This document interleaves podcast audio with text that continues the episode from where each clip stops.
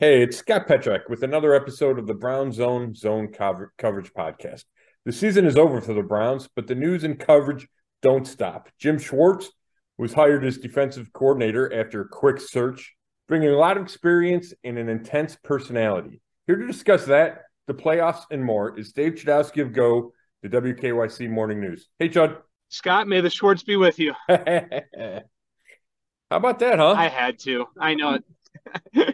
That's terrible. I, have heard a bunch of people do it, but everyone at work was doing it, so I thought I would join in. But uh, yeah, what do you think? I mean, I, I think that's if I remember correctly, uh, you know, that that's the guy you wanted, right? I mean, you you were up, you were all about that. Yeah, it it seemed to make the most sense to me for a few reasons. One, he's got the most experience, and not that that's the end all be all, but I think it does mean something.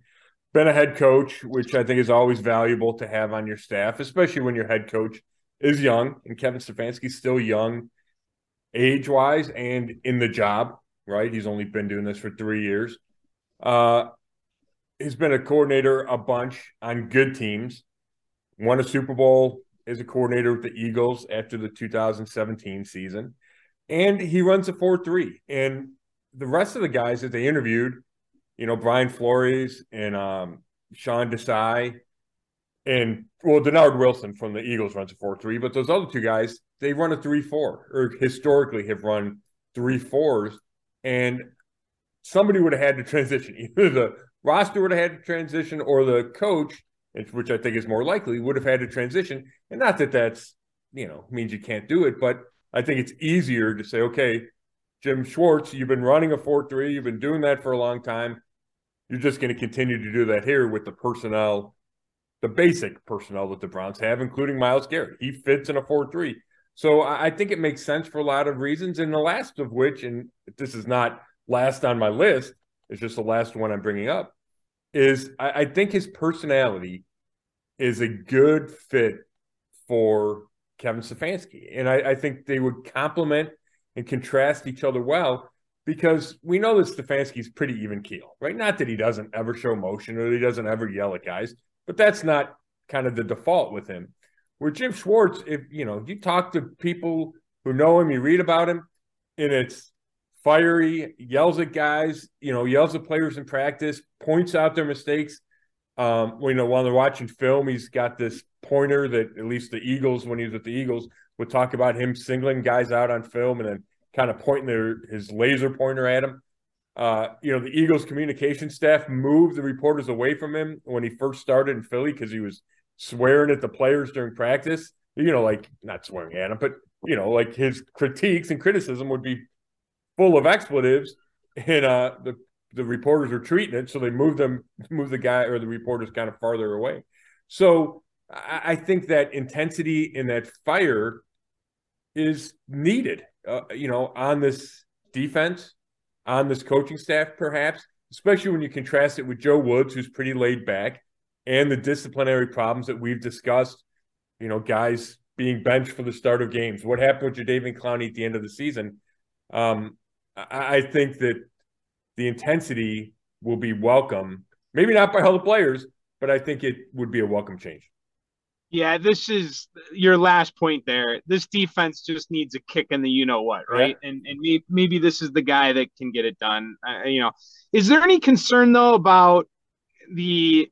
Someone said to me yesterday, you know, you're going to a guy who's been around for a long time, and uh, you know, I, he's just going to come in here, and uh, I'm I'm trying to figure out how to say this, but just like going back to not bringing in someone fresh, basically yeah. going going to a guy that you know could be a little stale. Yeah, I think that's an interesting point. Um, you know, he's 56. The other candidates were all, you know, either uh, high 30s, low 40s. Um, I I get that question. Um, if Schwartz is as intense as he was when he was in Philly, which is only you know a couple years ago, he was his last year in Philly was 2020. Um, you know, then I don't think it's a problem. I think he's got, I think he still has the intensity. I assume he still has the drive. You know, 56 isn't as old as it used to be, um, especially as you get older.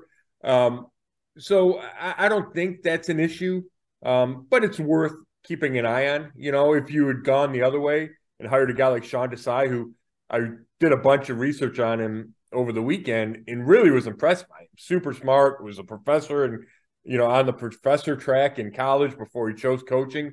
Um, you could have sold that too, right? Brings young energy um, on the you know kind of on the rise as opposed to Schwartz, who's been there. He's been a head coach. He's been a coordinator forever.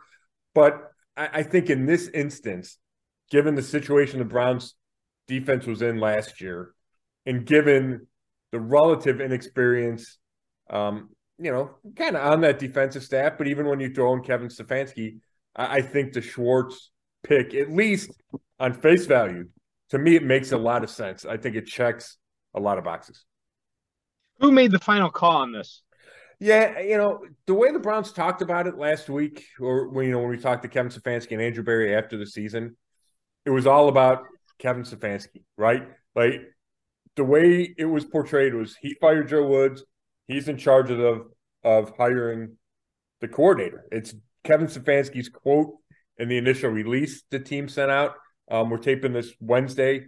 Um, Wednesday morning, the team sent out the official in, release announcing um, the hiring, and it was a Kevin Stefanski quote. So I, I, think he had the most say. Now, I would never say that Andrew Berry and or Paul DePodesta weren't involved, um, weren't consulted, but I do think uh, it's Kevin Stefanski has the final say, and that's Any, certainly what the Browns want you to think. Yeah. Any thought that a decision was made not entirely or you know it was the main factor but maybe just looking over your shoulder worried about bringing in a guy who could possibly take your job i don't think so because you know schwartz would fit that category right i mean he's been a head coach with the lions that's what that's around. what i'm saying yeah like, i mean so obviously it didn't bother stefanski right yeah but you heard the same thing about flores right flores is a former head coach um, if you brought him in, would he would that have been like the su- secession plan, right? Um, you know, succession plan, not secession. They're not seceding from the union. Um, the succession plan. Now, hmm. I, I, get that thought from outside. Um, I don't think Kevin Stefanski thinks like that. I don't think you can afford to think like that. Uh, you know, maybe organizationally, you feel like, hey, it's good that there is a backup plan if something goes haywire. Um, but I, I, don't think that was a driving force. And obviously, it wasn't a big concern for Stefanski because if it was, then it would have led him to probably hire Dennard Wilson or Sean Desai because those two guys haven't been head coaches and feel like you get an up and comer versus an established person like Jim Schwartz. I guess maybe I was hearing maybe there was concern about Flores in, in that regard. Yeah, well, I think Flores. I mean, I think you heard it more when the discussion was about Flores, given his yeah. recent head coaching experience with the Dolphins, I think a lot of people expect him to become a head coach again. So I, I get that question, but you know, I, I think Schwartz kind of falls into that too. Like you could make a move, you know, if you go playing worst case scenario, if the Haslam's fired Kevin Stefanski after six games next year, it would probably be Jim Schwartz to take over. So I don't know if this hire saves Stefanski from kind of that worst case scenario without getting into each of the games last weekend, we're gonna we'll end the uh, podcast with that. But just you know, I always kind of know where I feel like the Browns stand when I watch Sunday Night Football because that's usually the best of the best every every week, right? Yep. yep. Uh, you so obviously you have that same barometer and watching the wild card, super wild card weekend. So basically, my question to you is, how close or far how close are the Browns or how far away are they yeah. from being a team that could play in the in the Super Wild Card? Watching those games, I mean, do you, do you feel like they're close to being at that level or not really? I find this a fascinating subject, Chud, and I, I, do, and I get asked this, you know, from buddies and other things. Um, I don't think they're as far away as some people think, and just you know, you go through Twitter, oh my gosh, the Browns aren't in this league it, it, doesn't feel that way to me. And I get it. You know, I mean, I get that you watch the games and it's, oh, this team looks so good. But outside of probably San Francisco, there were a lot of close games, right? There were a lot of games that it felt like this game could swing either way. From Miami to Buffalo, to obviously Baltimore to Cincinnati. And like I could envision the Browns being in a close game this weekend without, to me, without having to make a big leap. Now, I guess the one leap I would make is that Deshaun Watson is playing like a top 10 quarterback, right? Because if you have that, and you have Nick Chubb, and you have Amari Cooper, and you have David Njoku, and you have the offensive line, and you have Myles Garrett, and you get Denzel Ward and Greg Newsome II and Martin Emerson Jr., all of a sudden it feels like there's pieces there. Now, I'm not pretending that the Browns this year played at a level close to Kansas City or Buffalo or even Cincinnati. What I'm saying is if Deshaun Watson plays at a high level, then I think that raises everyone else. I think the the the, the mistakes or the weaknesses that feel so obvious after losses don't seem as big because you won the game and you scored a lot of points and he covered up for mistake A, B, and C, right? So I, I think that's the formula. And, and I think just from a general roster standpoint, like, you know, you watch these games and, okay, well, that guy's not great for the Cowboys or, you know, Tampa Bay can't move the ball here. You know, it, it, I, I just think when we're so focused on the Browns, which is understandable, and I cover them and we talk about them and fans cheer for them, you see every weakness when they lose. It's, it goes the other way too. Like when they win, it's everybody's great, and you know, the, you know, you're. I was gonna say left guard, but the left guard is one of the best players, you know. But like a random linebacker is so good when they win. Well, you know, maybe you, I think you overevaluate when there's team success, and I think you underestimate when there's team failure. So, um, I don't. I, I I'm not saying this is a perfect roster, but I do think they. My opinion is they are closer if Deshaun Watson is as good as they think he can be. Um, do you think sure. I'm off base on that? Well, yeah, I, I, think it comes down to the quarterback. I mean, it really does. I, you know, most of the times, you know, listen, we're going to see this when it gets to the uh, AFC and NFC championship game, right? Like, let's say the Chiefs win. Either way, the Bengals or Bills. Right. You're you're going to see elite quarterbacks there. Um, if the Eagles win, I mean, Hurts has been one of the best quarterbacks in the NFL. I mean, uh, you know, that's typically what you see when you get to this point. So yeah, I, I think they're elite. I don't know if it's elite, but they're the quarterback play away. That said, their defense, though, right. I mean, still, I mean, you know, their their defense was such a problem this year. I think they're still far away defensively, but as far as they are away, I don't think it would take that much to fix. Does that make sense? Yeah, I completely agree with you. I think the defensive coordinator change is huge, you know, um, and Schwartz needs to prove that he can fix it and that he's got the right formula and that his message still works with guys. But let's assume that's a big upgrade from Joe Woods to Jim Schwartz.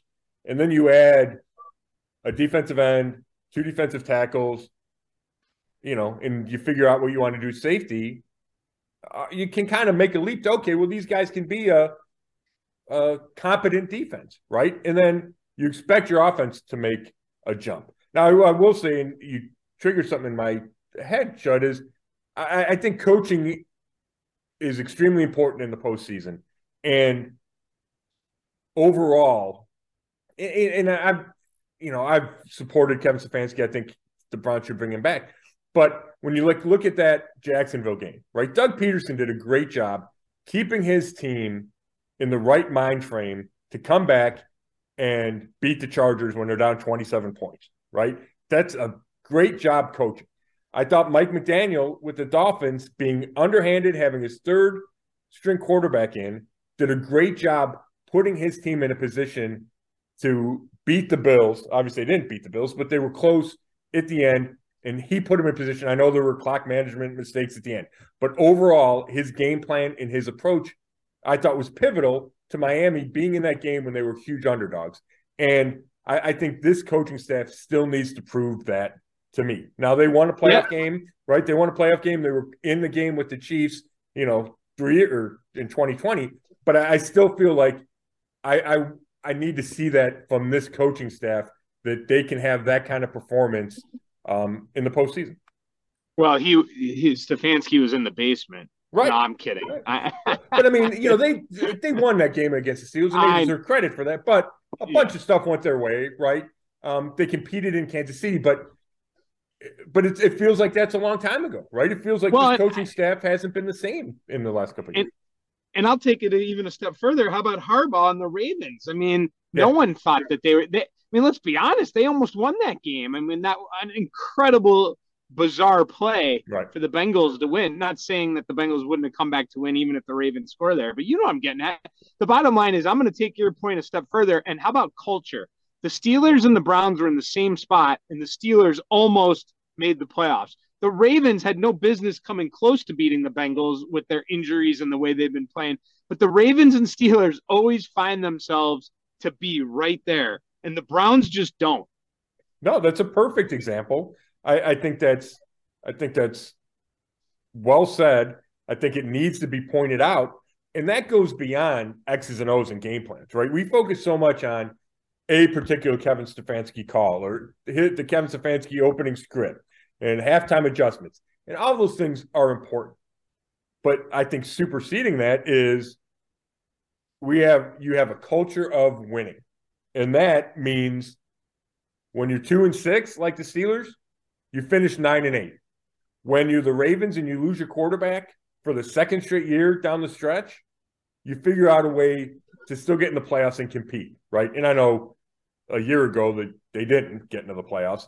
Um, and they lost a bunch of games at the end, but they bounced back this year, faced with the same situation, and almost went into Cincinnati and won the game. So I, I think that's a great point, and I'm glad you brought up Harbaugh because I, I, I wondered if they would stay in that game, and obviously they did, and it comes down to that huge play.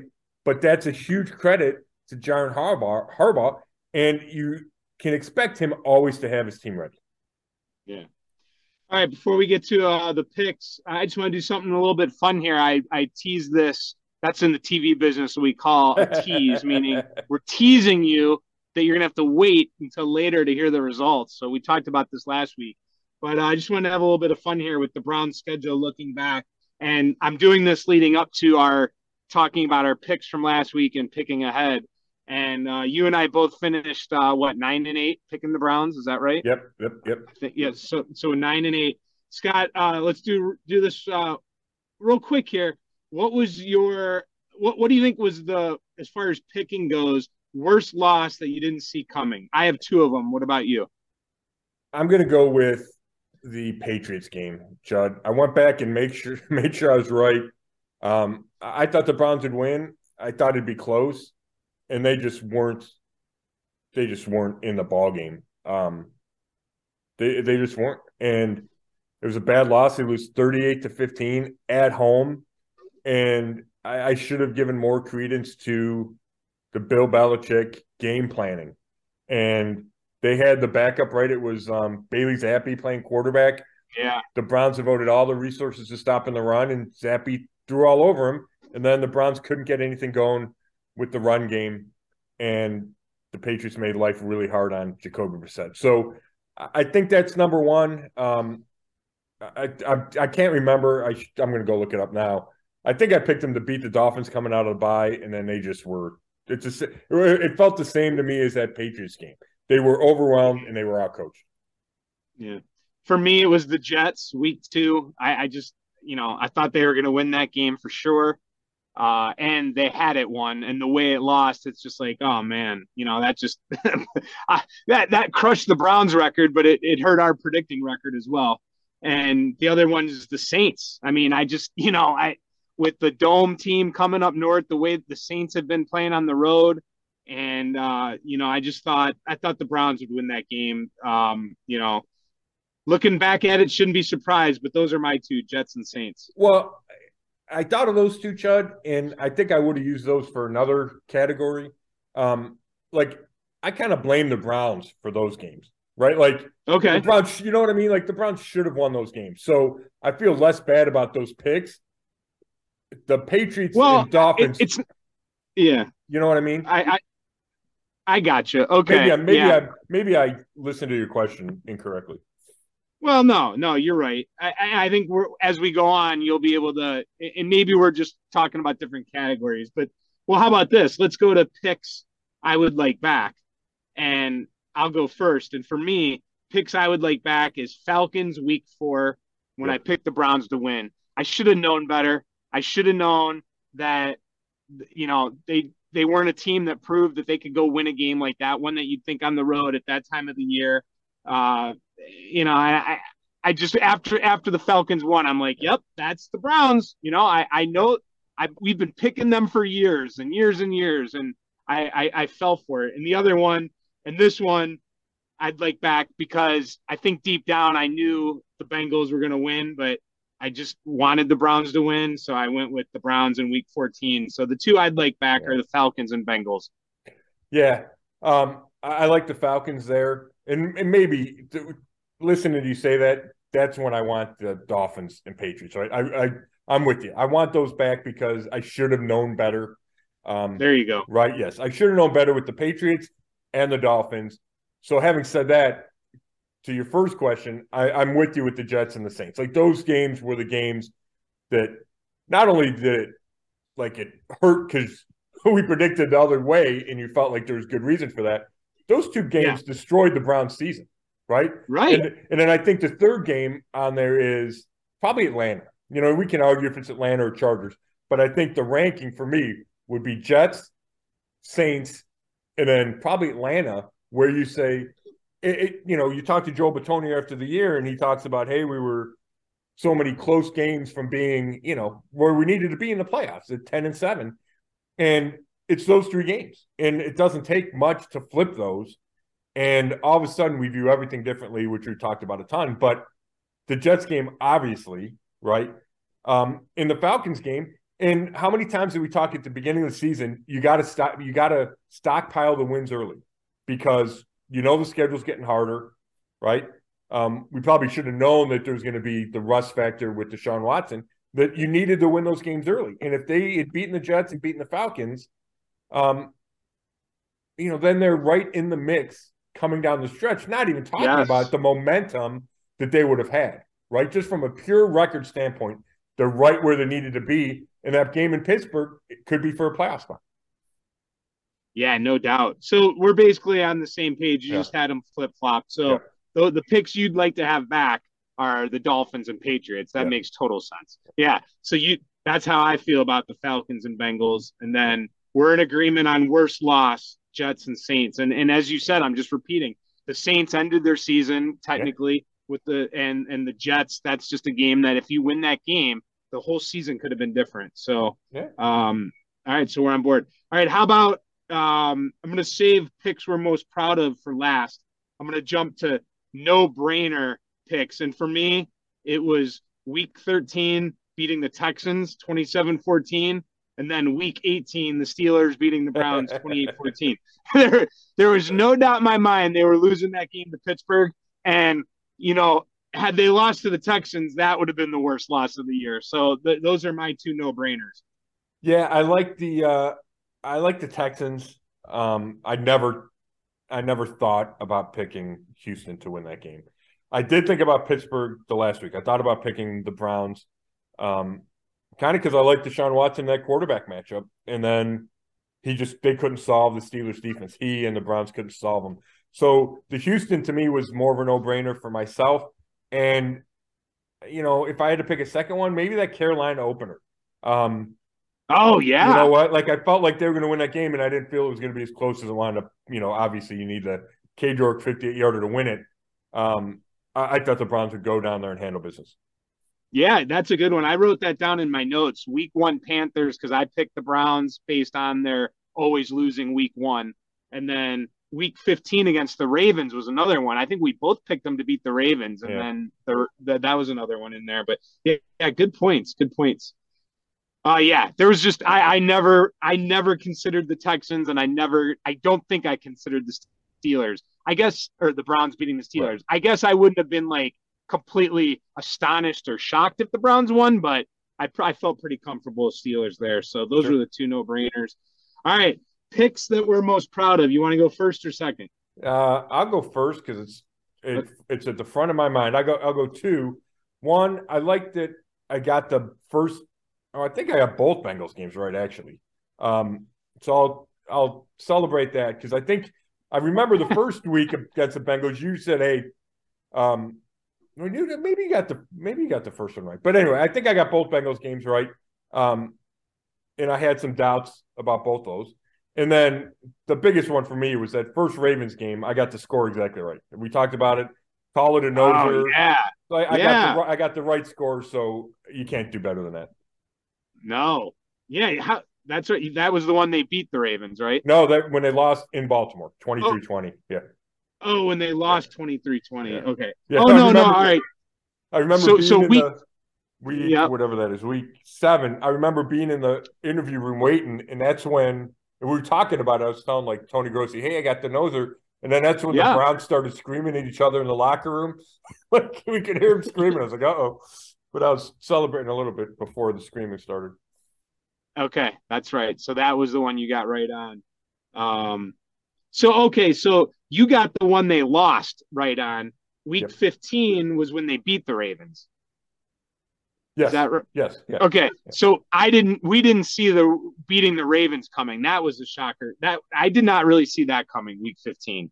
Um, that's right. I don't. I think you were on board. Weren't you on board there? I don't think you picked the the Browns to beat the Ravens the second time, did you? I actually I think I might have gotten that one right, Chud. I think that might have kept me from falling behind. That one. Okay, all right. Well, you should be proud of that too. But yeah, the hitting the one. I mean, think about this. Every game all year, and only one exact score. I I remember saying that it doesn't happen often. It I doesn't. It's really on- hard. Yeah, it's I mean, so I- hard. I mean, I've been picking games for almost 20 years, and I- think it might have happened twice. Maybe like that, you know, I mean, I'm sure there's, you know, gambling experts that probably would have more success, but to me, it's really hard. You know, it's hard enough to get the pick correct, let alone, um, Oh, you know, right, let alone it on the nose, right? You just need a, you just need a lot of stuff to go your way is part of it. too. Yeah. Yeah, no, I know. I think I've only done it twice, I think, on TV. Uh, and I, I can remember one for sure and maybe twice, but But yeah, Uh, you're, all I, right. I just checked. You're all right. I picked the Ravens to win the Week 15 too, so I got that one wrong. You're right about that. okay. All right. I thought so because I thought we I thought we were pretty much neck and neck the last few games. We did the same. All right, picks I'm most proud of. Uh, in no certain order, and I'm not proud of this because they lost, but week six, New England. Um, I remember you and I just adamantly were opposed on that, and I told you I was not going to fall for it. that's that's where I learned my lesson in Atlanta, right? So I just followed up with that and and just I thought they'd get out coached and they did and uh you know so that New England game falls in one you'd like to have back. For me it's uh one I'm most proud of uh just cuz you know it, it pretty much I I didn't waver really. I didn't I just thought Yeah. I felt I didn't feel good about the Browns there. Uh the Tampa Bay game. I think we both got that one, right? Mm. Or Yeah, that was a I harder think. one to pick, but yeah, I think we did get it That right too. the, the Tampa Bay game was not easy, and, and we got that right. So I feel good about that. But maybe my favorite was Washington because uh, I think a lot of people thought the Commanders were going to win that game, and the Browns went on the road and uh, got it done. And that was uh, um, that was after the Saints game, right? Yeah, they yeah they showed they bounced back with uh, you know quote unquote meaningless game, and they Yeah. played well. Yeah, so you read that situation right. Yeah, and you and you had it too. Yeah, we got it. both. Yeah, we both had it. yeah, we both. So those are the three. Anyway, I thought it was fun to kind of go down uh, memory lane there and uh, just break down the season. So uh, Yeah. there you have it. Yeah, All it's, right, it's amazing the stuff you remember and forget. You know, just because all the games pile up. Ah, you're so right. You got to kind of go back and, and refresh. All right. Uh, wow, boy, did I not do well last week? Oh my gosh. Uh, the you know we we basically felt comfortable with three games, and we thought three games could go either way to a degree. Uh, you ended up going five and one, man. You should have gone six and oh. zero. Yeah, that was picking. That was just the winners because I did not. I Yeah. think I went two and four with the spread and took a little bit of grief on Twitter because I was putting it out the the picks. But um, yeah. So yeah, for winners, I'll take that right. Yeah, the I mean, geez, the Chargers. How do you let that game get away? Oh my gosh. Uh, I did I did terrible on the spread as well. Um, but the yeah, no, I mean you should. Hey, you got five out of six, right? That's good. That, the Chargers. I mean, listen, the, that's unbelievable. Eh, eh, you know that they, the Chargers are going to charge, right? I mean, well, and it, and it, like it just doesn't make sense to me because I think that Brandon Staley, like I think he's crazy smart. I love listening to him. He's open with the media, which probably um, has an impact on how I, you know, think of him as a coach. But like, like there's a lot of things to like about this guy. He's a young guy. He's only in his second year. I love Herbert, um, but to not be able to hang on in that game, it's it's mind boggling that they couldn't do it. It just is. Yeah. Well, I I I, uh, I had the Bills winning. I had the 49ers winning. I had the Bengals winning. Obviously, you did too. I I have no. I thought the Chargers were going to win. I you know what can I say? I have no excuse on that. The Vikings Giants. I should have known better. I I like the Giants early in the week, but I know in our conversation. But then I just man something clicked, and I'm like I'm going Vikings. They're going to blow it later in the playoffs. You got that one right. Good for you with the Giants. Uh, but that one just destroyed me, uh, Minnesota. I just uh, mm. I had them in a, a, bet I do with my uh, friends, and and that I just I regret that one. I should have known better.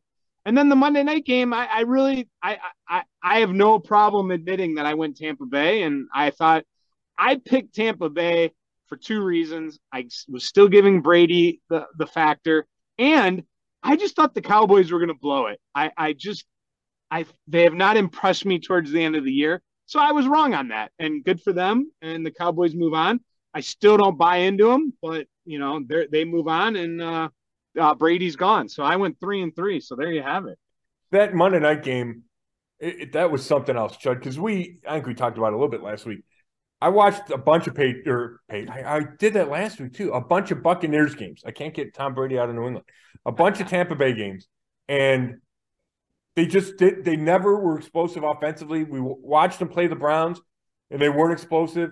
But in the back of my mind, I was worried that Brady would figure it out um, and beat the beat the Cowboys. Right, like that was the concern after having picked Dallas.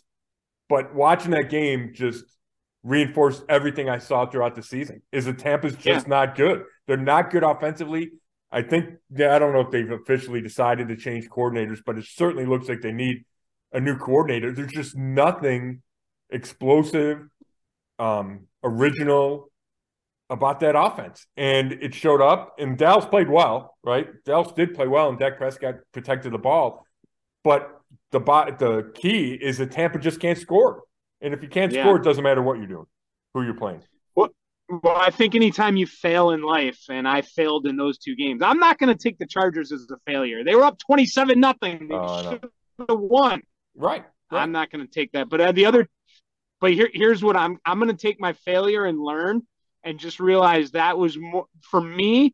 That was more about the Vikings and the Chargers doing what they always do, yeah. and um, the Cowboys. The Cowboys, Tampa I, I don't really have an excuse really there. So, uh, but I, I will say that I, you know, I learned a lesson that I probably should have just taken the better team.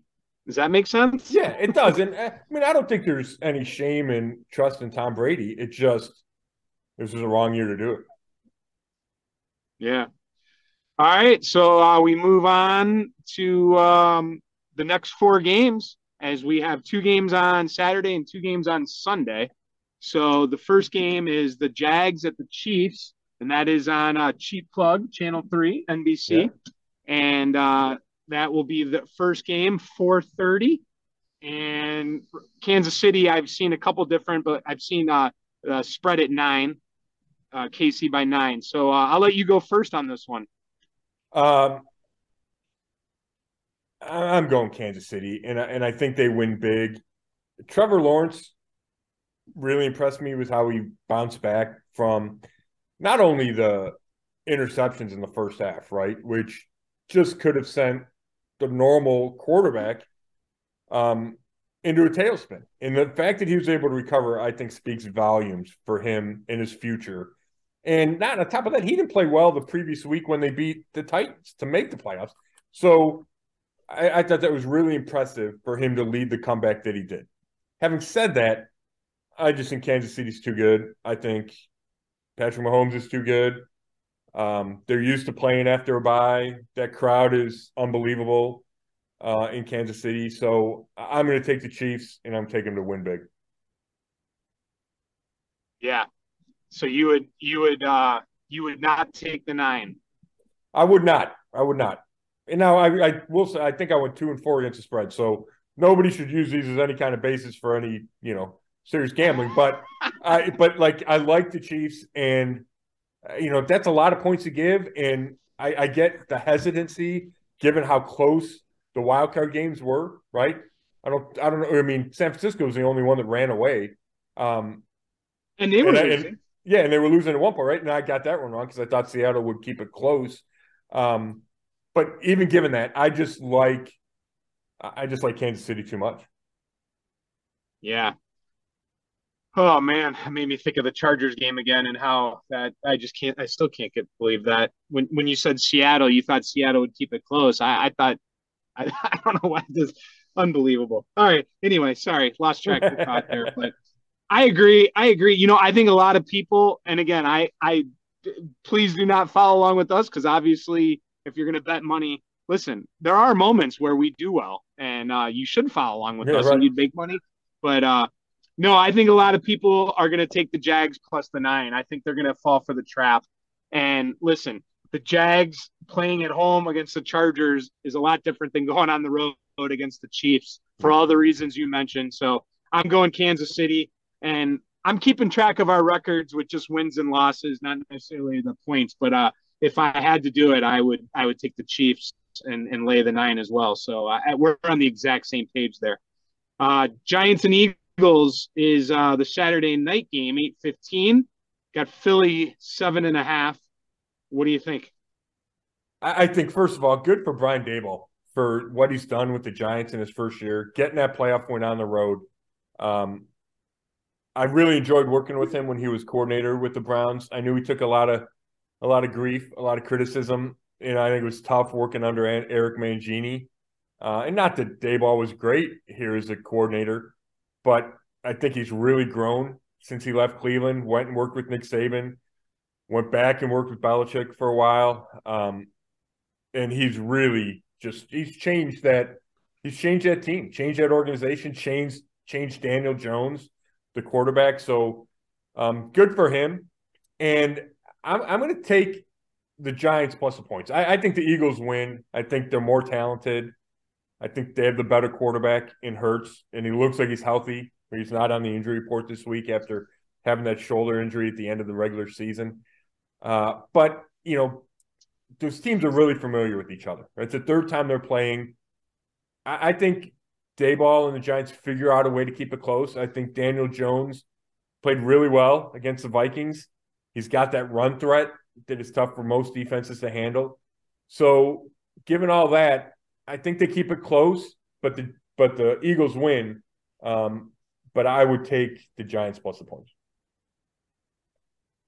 Yeah. Uh, if you want, we can send a copy of this to Daboll. Maybe he'll get you uh, some tickets or jersey or something for uh, you know talking so nice about. Uh, but uh, yeah, I, going to Philly to win. And but you're right, Daniel Jones. Vikings did not have an answer for him. Every time they needed a some a first down or something, that he was able to get it done. Um, but I think I think it ends for the Giants. I think the Eagles win the game, and uh, I think it's going to be close. But I think I think the Eagles have covering. So I'm going to agree with you on that. But um, you know, I wouldn't be either. That, to me, that's the line of four. Yeah. Um, unless the Jags come out and completely.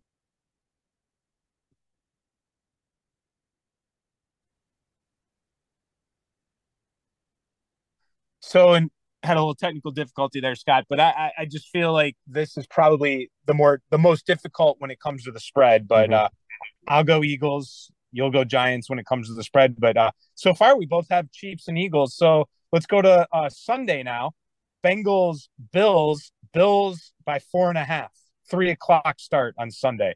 This is the game that we never got to see uh, for obvious reasons. So here we go.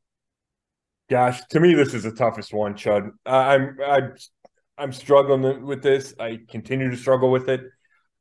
Um, and, and I think the reason I'm struggling so much is I didn't think either team played exceptionally well in the wild card yeah. round, right? So that leaves kind of a funky impression, right? Like, man, both teams are vulnerable. I, I think it's easier to for me to dismiss the Bengals Ravens game because they're so familiar. They play three times a year, and I know so does Miami, right? Buffalo, Miami do too. But you know, we all know from watching the Browns how tough it is to play the Ravens and what a battle that is. So the fact that they kind of held the Bengals in check isn't a super surprise. Um, my worry with the Bills is Josh Allen's turning the ball over a lot, and that can come back to bite you in the playoffs, right? It felt like they kept the Dolphins in the game um, after getting off to a really good start. So I, I think this is a tough one. I think it's going to be a great game. Um, man, I'm I'm so torn. I, am going to go Bills, and I don't I don't know if they cover. I would probably take I'd probably take the Bengals plus four and a half because I think it's going to be that kind of a game. Yeah. Um, and I don't feel like I, I I think you could I could make an argument Cincinnati wins. I can argument Buffalo wins. I'll give the nod to Buffalo because it's at home. So I'm going to take Buffalo, and I think it'll be a good game, but I think it's really tough one to pick. Well, and and everyone probably wants to see that neutral site AFC Championship game, right? With the uh, Bills and how do you feel about that? Like to me, that that kind of rubs me the wrong way. I I I like the idea of playing in somebody's stadium. Yeah, no, I I mean, I I think it just the NFL was throwing a curveball and sure. they didn't know what to do, and this was you know the best scenario. Uh, yeah, no, I I don't like the neutral site. I definitely hope that they don't find this as a positive with like ratings and like attendance. I I don't know if it does happen because you're right. The team that's the number one seed that fought all year deserves to get home field. Agreed. And you know, I, I think that's unless they change the rule and everyone knows from the start, hey, you get home field up until a certain point. I don't know. I, I but I definitely I'm I'm with you. Yeah. Um, I mean, you're right about this year. Like I, I I understand that this year was completely different because of the canceled game. I but now you're hearing, oh man, what if they just make the championship games neutral site? I hate that idea. Because then I don't yeah. know what I don't know what you're playing for then is it, I mean, your number one seed you would get to buy, so there is incentive there. But I, I don't know. I mean, you know how you'd feel as a fan if you're thinking that you're going to go to that game, or you've always thought, man, what if we get to go to a championship game? Right? We remember how that Browns game and you know the drive uh, game, how exciting how exciting that was. Um, yeah, to, to have that taken away because the NFL can make more money, obviously it's it, it would follow right. It would follow for how the NFL operates, but but I think it's a bad idea. Well, they could come out with the argument of the Super Bowls in a neutral site. Sure, but yeah. but AFC and NFC, like those are apples and oranges. Like this is the yeah. AFC, you know, like know. you play for home field advantage. I just I could see it completely moving that way, but I don't like it. Yeah, no, I agree. So this is the so this is the toughest game I think to pick the winner. Okay. Um, I, I was looking at Eagles Giants because of the the amount of points. Sure. Um, because I think if you think the Bengals win the game, you obviously get the points. Now, if you think the Bills are going to win, you're in a little tight spot because you, you know, like you said, you think it's going to be a field goal. So, I I love this game. I was hoping we'd see it, and I'm going to go with this team, and I'm going to go with it because I'm going to go with one guy, Joe Burrow, mm. and I just think that the Bengals have the attitude, and I know they like they struggled and and you know barely got lucky to beat the Ravens. I guess maybe you could say, but I just think that man, Burrow is just one of those guys that I think he just puts a team on his back and wins a game like this. And and you know what? I love Josh Allen. You know I do. I he's yeah. my fantasy quarterback. I love watching him play. But I have to be honest, I don't think he's been as great since he kind of had that injury in the in the middle of the year. Yeah. A lot of turnovers last week. I think he I, I, I have not seen him put a dagger in someone's heart yet. And I've seen other I've seen Burrow do it. I've seen other quarterbacks do it. And until I see it, you know how I am. Yeah. I, I, I'm gonna go Burrow. I, I think they can win on the road. I know that's a tough place to play, you know, but the Bills have a history of of not getting it done. I, I just my gut is pointing to the Bengals. Would I put a million dollars on it? Hell no. But I'm gonna go Bengals, and then obviously I take the points. You know, yeah. uh, so. But yeah. you listen, neither of us we both agree it could go either way. Yeah, it, it, I think you make good points. Uh, you know, the thing that worries me about the Bengals is their offensive line is beat up, right? And it was always questionable to begin with, and now it's beat up. Having said that, the Bills without Von Miller don't have the same pass rush, so I, I think that I think that was part of each of those games last week, and maybe they neutralize each other. So maybe Burrow does have time and is able to is able to make the big plays like you think. And I think that's completely possible. Um, and you're right about Allen since that injury. Uh, it's tough because we watched both of them play so well in the playoffs last year, right? Allen should have won in Kansas City, and Burrow did mm-hmm. win in Kansas City, right? So um, I think that's what makes it so tough to pick. Yeah. Well, I will tell you that I'm not going to get into a debate of who's a better quarterback because I think they're both great. Yep. But if there's one guy, if you had to pick one guy that will make a mistake to cost the game, which one would you pick? Yeah, I'd pick Josh Allen. Yeah, yeah. But I'm, i also okay. might make, I also might pick him as the guy to make the play to win the game. Whether that's yeah, you know, with the bigger arm and the ability to run. Not you know, Burrow has both those. Burrow's got a really good arm, and he's got you know he can extend plays. But Allen does it at another level. Allen might have the strongest arm in the league, and he's when they want to run him, they can run him, and he can have a oh, huge yeah. impact, right? Yeah. No, trust me. I mean, honestly, it's hard for me to pick between the two. I just, yeah. I, I, yeah, we could we could talk about this forever. I mean, they're both amazing. I, would love to have them both on the Browns, no doubt. uh, Cowboys Niners. I'm going to keep it simple. I, I, I just, I, I'm going Niners, and I'm going to go Niners minus three and a half. Yeah, I get it. I'm going to go the other way, and part of that's because last week, yes, who we thought would go to the Super Bowl, and I think I picked the Cowboys. So uh, it's hard to get off that when they're still playing. Um, I think it's tough the quick turnaround Monday night to Sunday night. Um, and the Niners have from Saturday to Sunday. So I think that helps. The Cowboys have to travel to, um, you know, the, Northern California, Santa Clara. Having said that, I, I think I, I don't think it's a crazy pick to pick the Cowboys. If Dak doesn't turn it over, if Dak plays like he did against Tampa Bay, Dallas has a chance. Um, Dallas has those two running backs. They, sh- you know, theoretically can control the ball on the ground a little bit. Uh, I know how I know how well Brock, Brock Purdy played, and I know what the numbers were, and I know his second half. I think he might have had a perfect quarterback rating. There were there were plays early in the game that I thought he showed vulnerabilities, and maybe that was just first playoff game jitters, but he's still a rookie quarterback. It's still high pressure. Um, if Dallas can score, then you're asking the Niners to match scores, and maybe it gets into a situation where he has to throw the ball, and that's not what they want to do, right? They want to run the ball and throw off play action. If he's dropping back and you know he's going to throw, that's tough. Micah Parsons can change a game with some big plays. Maybe Diggs gets a pick, right? Now, he could also give up a big play, but he could get a pick that could change a game. I, I think there's reasons to think that the Cowboys can go in there and win. I thought the spread would be and should be bigger than three and a half, and that might just be because everybody in the world likes to bet the Cowboys, so it doesn't go that high. Um, but I'm going to take the Cowboys to cover, and I'm going to take them to win just because I said they go to the Super Bowl, and I think that's still a possibility. Um, how they played against Tampa gives me even more belief there, even though San Francisco played great last week, and you know I would not be surprised if they won that game. All right, so we have uh we agree on the Saturday games and we disagree on the Sunday games. Yeah, how about that?